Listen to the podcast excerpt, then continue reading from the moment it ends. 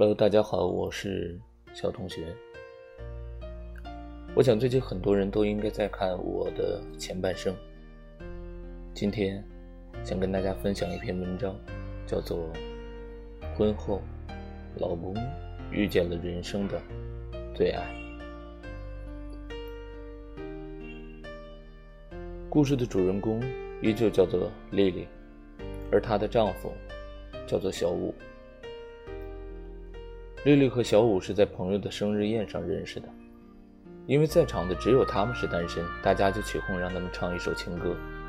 丽丽羞死了，躲在角落里不敢出声。小五则主动跑过去解围，他抢过了麦克风说：“你们别为难人家小姑娘了，我给你们唱个好汉歌吧。”小五的嗓音条件很好，听得出有两把刷子，但是他故意耍宝搞怪，歌声和动作都那么夸张。逗得大家哄堂大笑。唱完了，他坐下来跟丽丽说：“你别介意啊，大家也是一番好意，怕我孤独终生。”这样妥帖的男人，在任何一个姑娘心里都是加分的，丽丽也不例外。就这样，他们真成了朋友。网络上一来二去，又约了几顿饭，渐渐就有了点意思。成年人的爱情往往没有刻意的仪式，更像是一种默契。水到渠成，两个人在一起了。丽丽说她是真爱小五，小五绅士，有分寸，待她也好。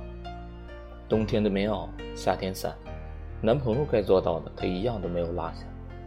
恋爱谈了两年，中间也没有吵过架，双方父母见了也喜欢，就这样定下了结婚的日子。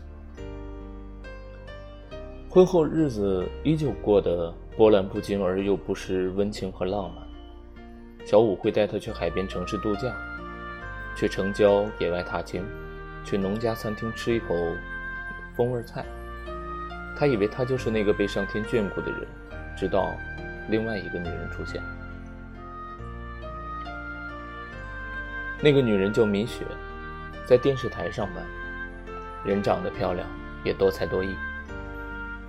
小五因为工作的原因认识了他，聊了没几句就着了魔似的迷上了。米雪写过一本散文集，粉红色的装帧都是些少女情怀的散句，夹了书签，签了名，热情的送给了小五，告诉他回头多联系。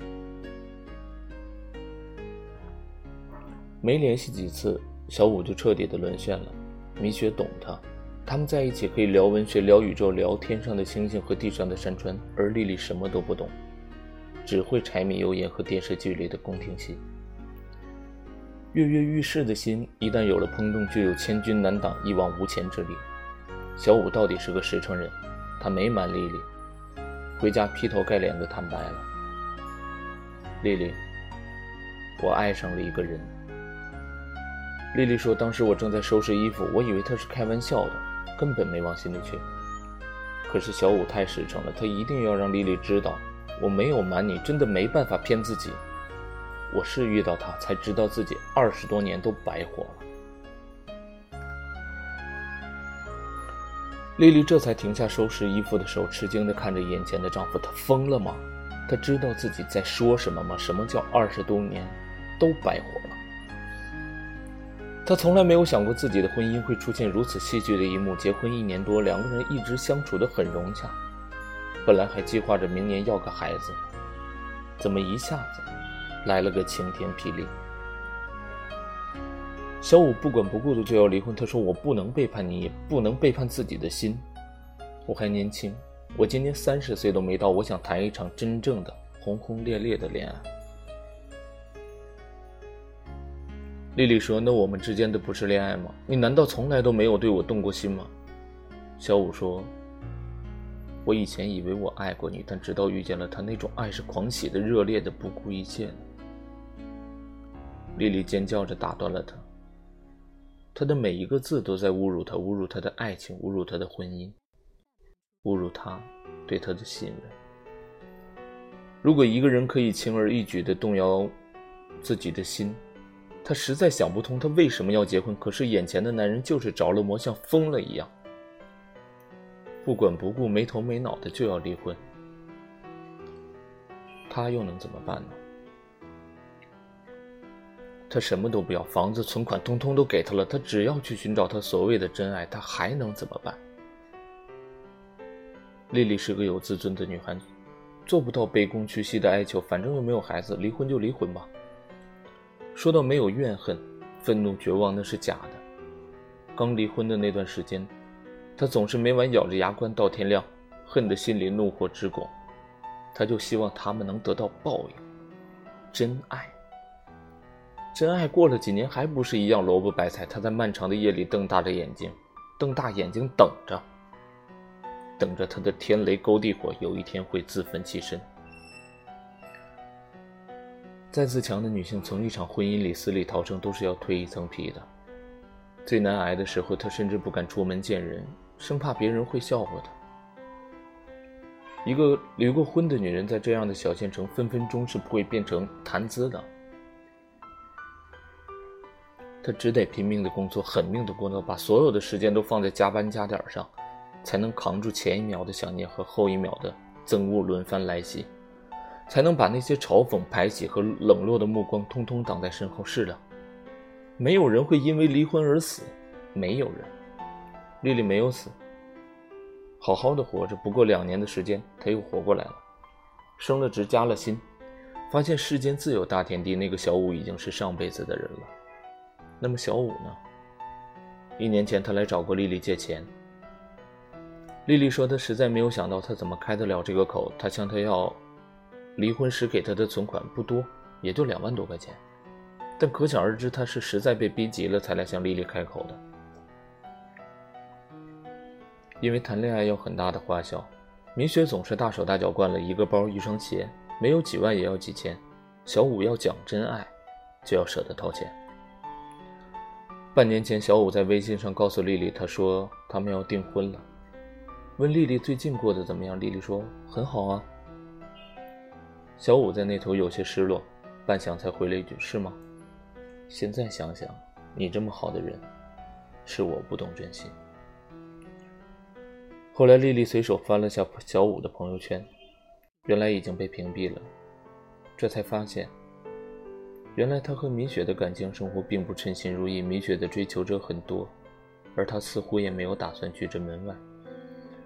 或许又给别人送书了，或许又跟别人聊诗词歌赋了。总之，因为是这些事情，两个人经常不愉快。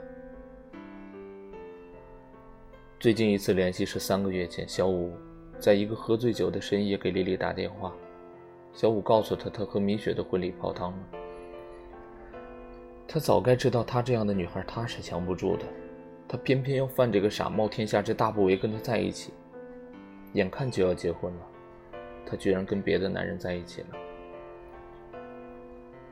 丽丽握着手机，静静地听着，在心里绽放鞭炮，放了礼花。放了窜天猴，那些缤纷灿烂的烟火一个一个的炸开了，噼里啪啦的，她简直就快能哼起歌来了。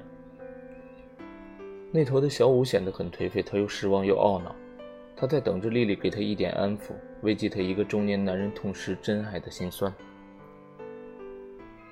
可丽丽呢？她哪管那头的肝肠寸断呀？她就想说一句：这有什么大不了的？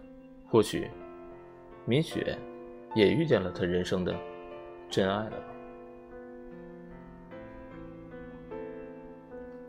记得曾经说过这样一个问题：我的老公或者我的男朋友不应该是有那种非我不娶、非我不行的喜欢才会跟我在一起、跟我结婚的吗？我想。在两个人相见之初，或者在情到浓时，肯定是有一种非对方不娶、非对方不嫁的心。但是日子久了，时间长了，两个人在一起，应该有的，是不是一种一辈子的相濡以沫，一生的默默相守？